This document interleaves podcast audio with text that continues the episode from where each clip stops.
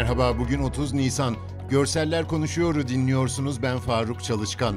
Salgından dolayı uzun süreli kapanma dün akşam 7'de başladı ama bu sabah hiç kimsenin beklemediği manzaralar oluştu. İstanbul ve Ankara'nın önemli yollarında çok uzun araç kuyrukları vardı. Çünkü yola çıkan her bir taşıt polis tarafından denetleniyor. Denetledikleri şey ise arabalardaki insanların sokağa çıkma kısıtlamasından muaf olduklarına dair bir belgeleri olup olmadığı. Kızılay'dan bir fotoğraf var.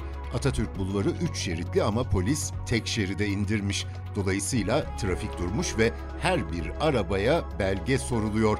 En öndeki taksinin şoför penceresine eğilen bir üniformalı polisi görüyoruz. Arkasında çok sayıda özel araç ve bir belediye otobüsü.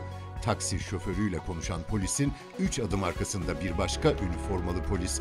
Onun da biraz daha arkasında bir başkası.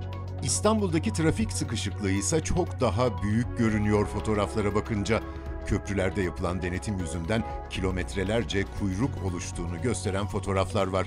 Bir fotoğrafta polisin sürücünün verdiği bir kağıtla nüfus kağıdını karşılaştırdığını görüyoruz. Burası 15 Temmuz Şehitler Köprüsü. Konumumuzsa Anadolu yakasından köprüye giriş.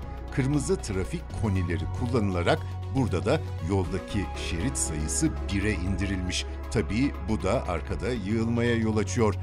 İsrail'in kuzeyinde Safed şehri yakınlarındaki Meron Dağı'nda ultra ortodoks diye anılan radikal Yahudilerin Lagba Ömer bayramı kutlamaları sırasında bugün sabaha karşı meydana gelen izdihamda 44 kişinin öldüğü haber veriliyor.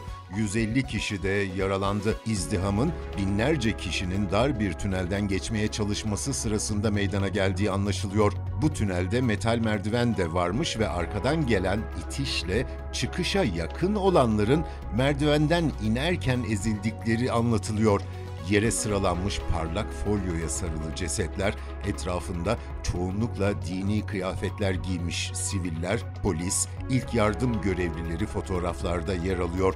Hepsinde insanların yüzündeki kaygı ve telaş dikkat çekiyor.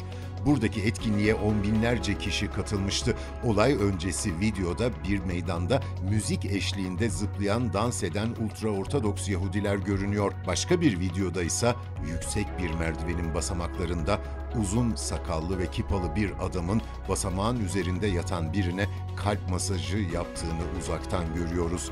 Başbakan Netanyahu sosyal medyadaki mesajında bunun büyük bir felaket olduğunu söyledi.